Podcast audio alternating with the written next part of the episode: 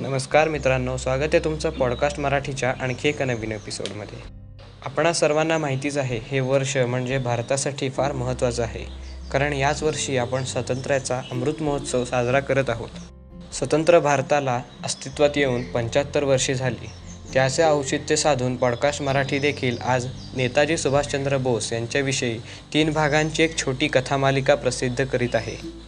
यामध्ये आपण जाणून घेणार आहोत नेताजी सुभाषचंद्र बोस त्यांची आझाद हिंद सेना आणि आझाद हिंद सरकार यांच्याबाबत. हा सुभाषचंद्र बोस यांच्या या कथामालिकेतला पहिला भाग आज प्रदर्शित होत आहे. तर उरील उरलेले काही उर्वरित भाग हे येत्या काही दिवसात प्रदर्शित होतील. तर ऐकायला विसरू नका पॉडकास्ट मराठी.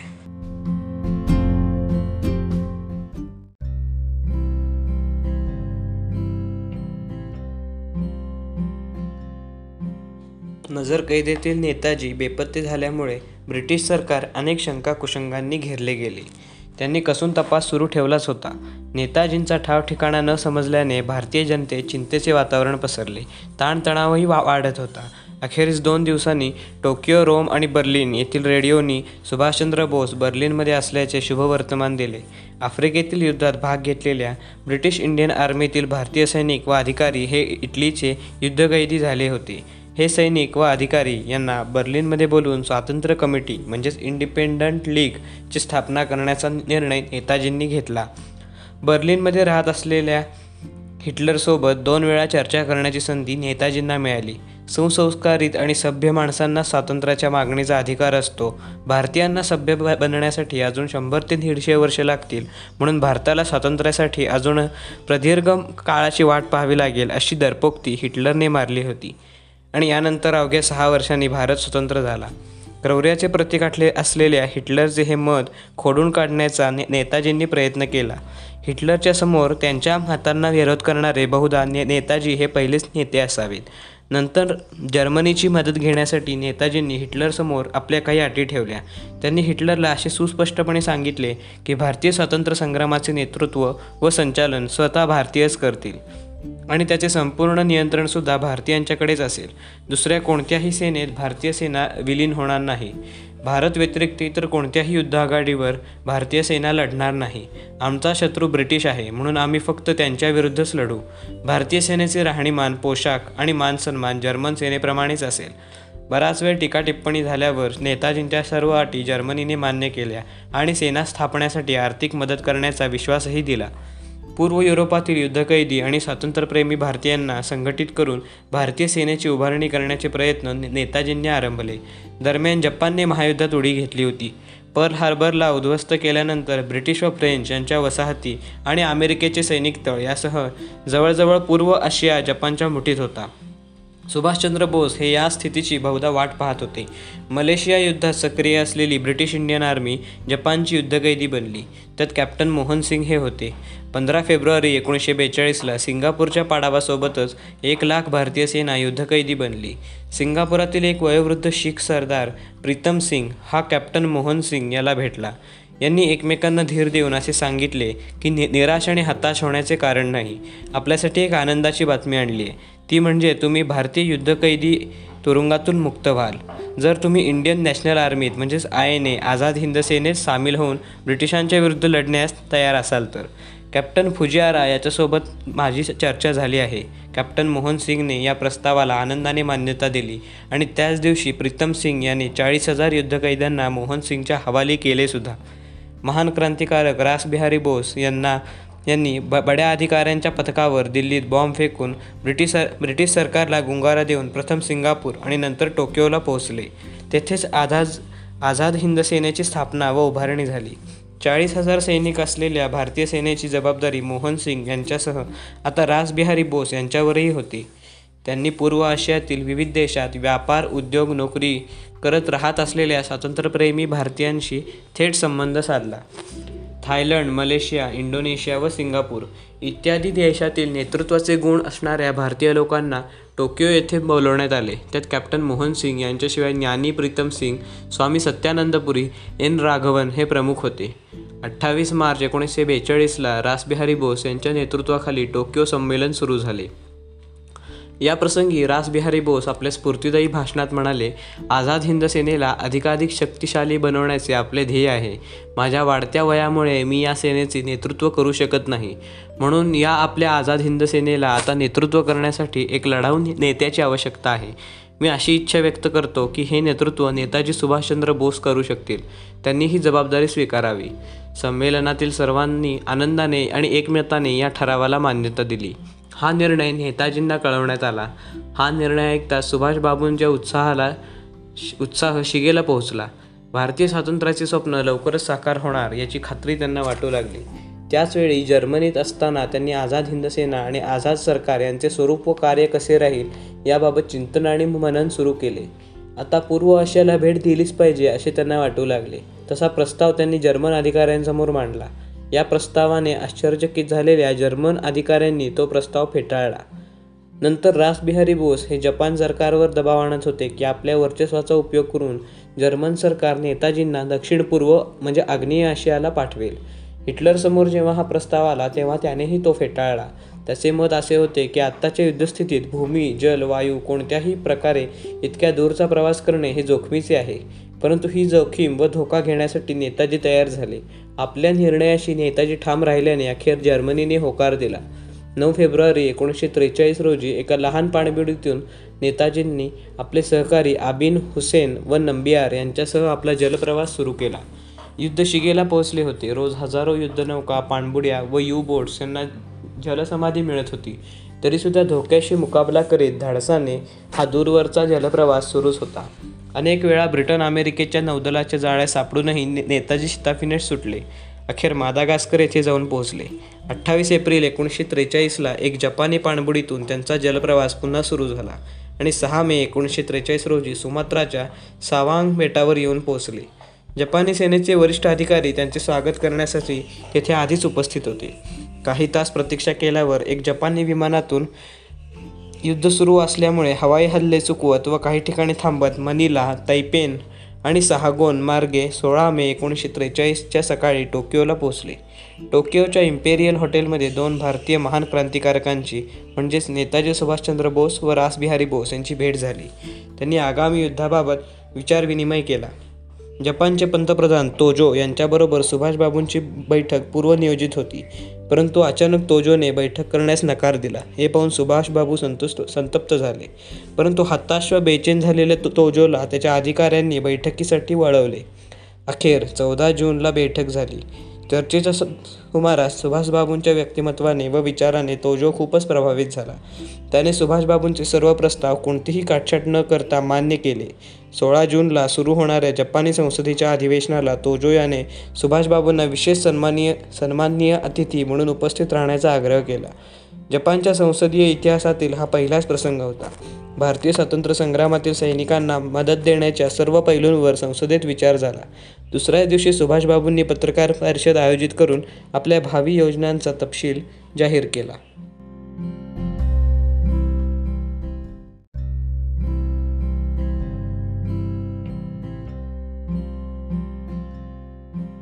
दोन जुलै एकोणीसशे त्रेचाळीसला नेताजी सिंगापूरला आले. विमानतळावर लाखो भारतीय त्यांच्या स्वागतासाठी उभेच होते. अपूर्व जय जयकारात नेताजींचे स्वागत झाले.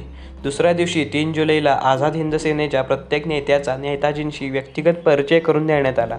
त्यात ले ज भोसले शहानवाज खान कियानी एच्चर सहाय व देवनाथ दास इत्यादी अधिकारी प्रामुख्याने होते. चार जुलैला सिंगापुरातील केथे बिल्डिंग सभागृहात जाहीर सभा आयोजित केली.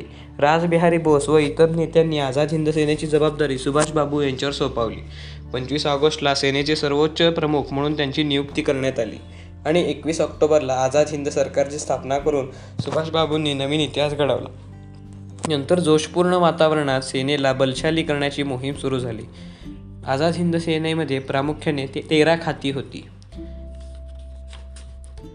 त्यात वेगवेगळ्या सेना नायकांवर जबाबदाऱ्या नेण्यात आल्या. आझाद हिंद सेना व आझाद हिंद सरकार यांची स्थापना व उभारणी करताना भारतातील धार्मिक व जातीय प्रादेशिक विविधता या सर्व घटकांचा विचार करून प्रतिनिधित्व दिले गेले. यावरूनच नेताजींच्या सर्वसमावेशक राष्ट्रीय दृष्टिकोनाचा आपल्याला अंदाज घेता येईल. सत्तर वर्षापूर्वी महिला सशक्तीकरण यासारखे खाते त्यांनी आपल्या सरकारमध्ये सुरू केले. यावरून स्त्रीशक्तीवरील त्यांचा दृढ विश्वास हे दिसून येतो.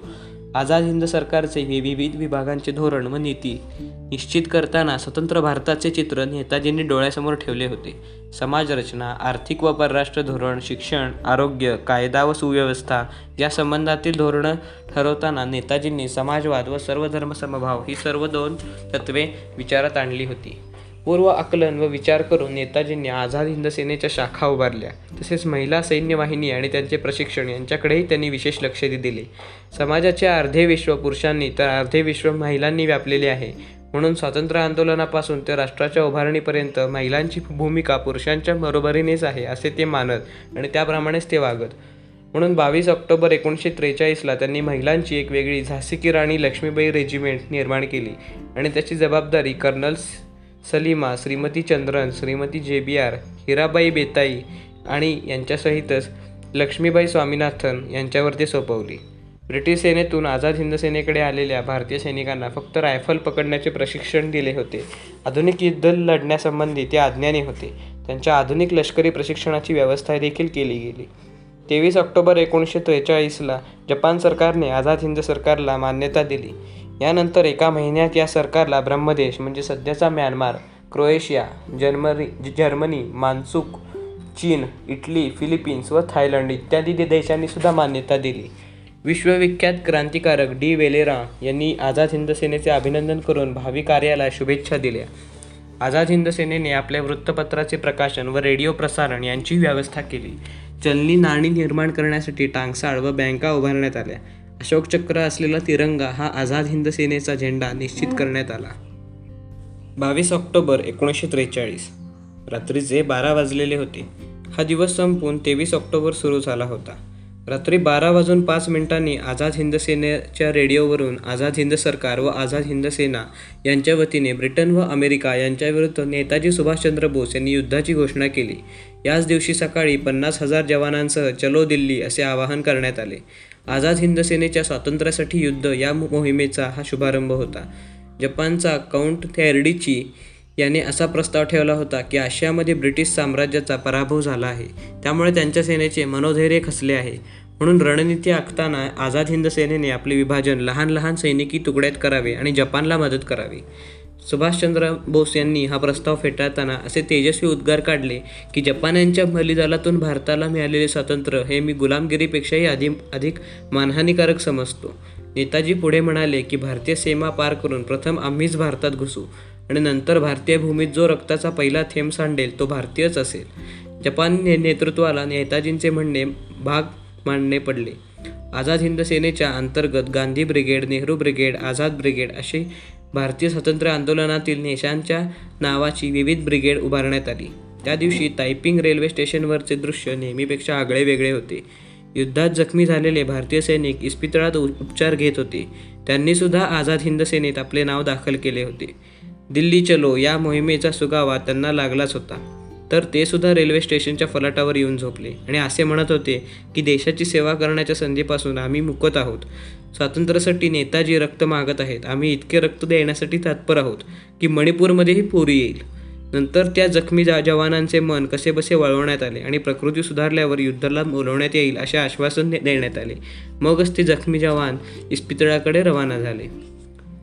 वा नावाच्या रेल्वेवर रेल्वे स्टेशनवर पोहोचताच अमेरिकन सेनेने रेल्वेवर बॉम्ब वर्षाव सुरू केला. त्याच आझाद हिंद सेनेचे दोन जवान जखमी झाले तर एकाला वीरगती प्राप्त झाली. आझाद हिंद सेनेचा हा पहिला शहीद म्हणजे जीत सिंग हा होता. अंदमान निकोबार बेटावर जपानचा ताबा झाला होता. सुभाषबाबूंनी जपानचे पंतप्रधान तोजो यांच्यासमोर एक प्रस्ताव ठेवला. तो असा अंदमान निकोबार हा प्रदेश भारताचा होता. म्हणून तो आझाद हिंद सेनेच्या सरकारच्या ताब्यात तातडीने सोपवावा यावर पंतप्रधान तोजो यांनी आपल्या मंत्रिमंडळाशी विचार करून सुभाषबाबूंचा प्रस्ताव मान्य केला. आझाद हिंद सेनेचे वरिष्ठ अधिकारी ए एम सहाय व आबिद हसन यांच्यासह सुभाषबाबू एकोणतीस डिसेंबर एकोणीसशे त्रेचाळीसला अंदमानात पोहोचले. तेव्हा तिथे आनंद व उत्साह ओट ओसंडून वाहत होता. जल्लोष सुरू होता. दुसऱ्या दिवशी सकाळी पोर्ट ब्लेअर येथे एक विराट सभा झाली. तेथे भारतीय भूमीवर आझाद हिंद सरकारचे सर्वोच्च प्रमुख नेताजी सुभाषचंद्र बोस यांनी प्रमा यांनी प्रथमच आझाद तिरंगा ध्वज फडकवला. ते पाहून लाखो लोकांच्या डोळ्यातून आनंदाश्री वा आनंदाश्रू वाहू लागले. जणू गंगा यमुनेचाच पवित्र प्रवाह होता. समुद्राचे पाणी आनंदाने उसळत होते. जणू भारतीय स्वातंत्र्याला शहीद झालेल्या देशभक्तांच्या आत्म्याचा आनंदच व्यक्त होत होता. अंदमान निकोबार सेना सरकारच्या ताब्यात आल्याने स्वातंत्र्याचा जणू शुभारंभ सागर साक्षीने झाला होता. सुभाषबाबू पण त्या सुखद जाणीवेचा अनुभव घेत होते. नंतर त्यांनी अशी घोषणा केली आजपासून अंदमानला शहीद द्वीप तर निकोबारला स्वराज द्वीप ही स्फूर्तिदायी नावे देण्यात येतील. लढाई सुरू होणार होती. म्हणून आझाद हिंद सेनेचे मुख्य कार्यालय सिंगापूर येथून आघाडीजवळील रंगून येथे आणण्यात आले. सात जानेवारी एकोणीसशे चव्वेचाळीसला रंगूनमधील प्रवासी भारतीय व ब्रह्मदेश रहिवासी यांचे एकत्रित संमेलन आयोजित करण्यात आले. सुभाष ब्रिगेडसह इतर सर्व ब्रिगेड या संमेलनात सहभागी झाल्या यावेळी जपानी लष्कराचे chief of the general staff Sugiyama यांनी असे संकेत मिळाले की आपल्या सोयीनुसार आझाद हिंद सेना इम्फाळच्या दिशेने आगेकूच करू शकते. त्याची जोरदार तयारीही झाली. इम्फाळकडे जाण्यापूर्वी रंगूनमध्ये जनरल कावाबे यांच्याबरोबर सुभाषचंद्र बोस यांची दीर्घकाळ च- चर्चा झाली. पुढील मुद्द्यांबाबत या दोन ने नेत्यांमध्ये नंतर एकमत झाले.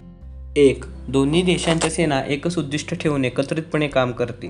दोन आझाद हिंद सेनेला आपल्या नियमानुसार सूचना मिळतील. जपानी लष्करी नियमानुसार सूचना दिल्या जाणार नाहीत.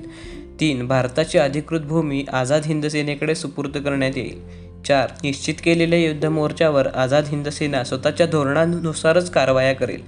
पाच भारतीय भूमीवर फक्त भारतीय तिरंगा ध्वजच फडकवता येईल. सहा लष्करी तळाशिवाय कलकत्त्यात इतर कोणत्याही ठिकाणी बॉम्बफेक केली जाणार नाही.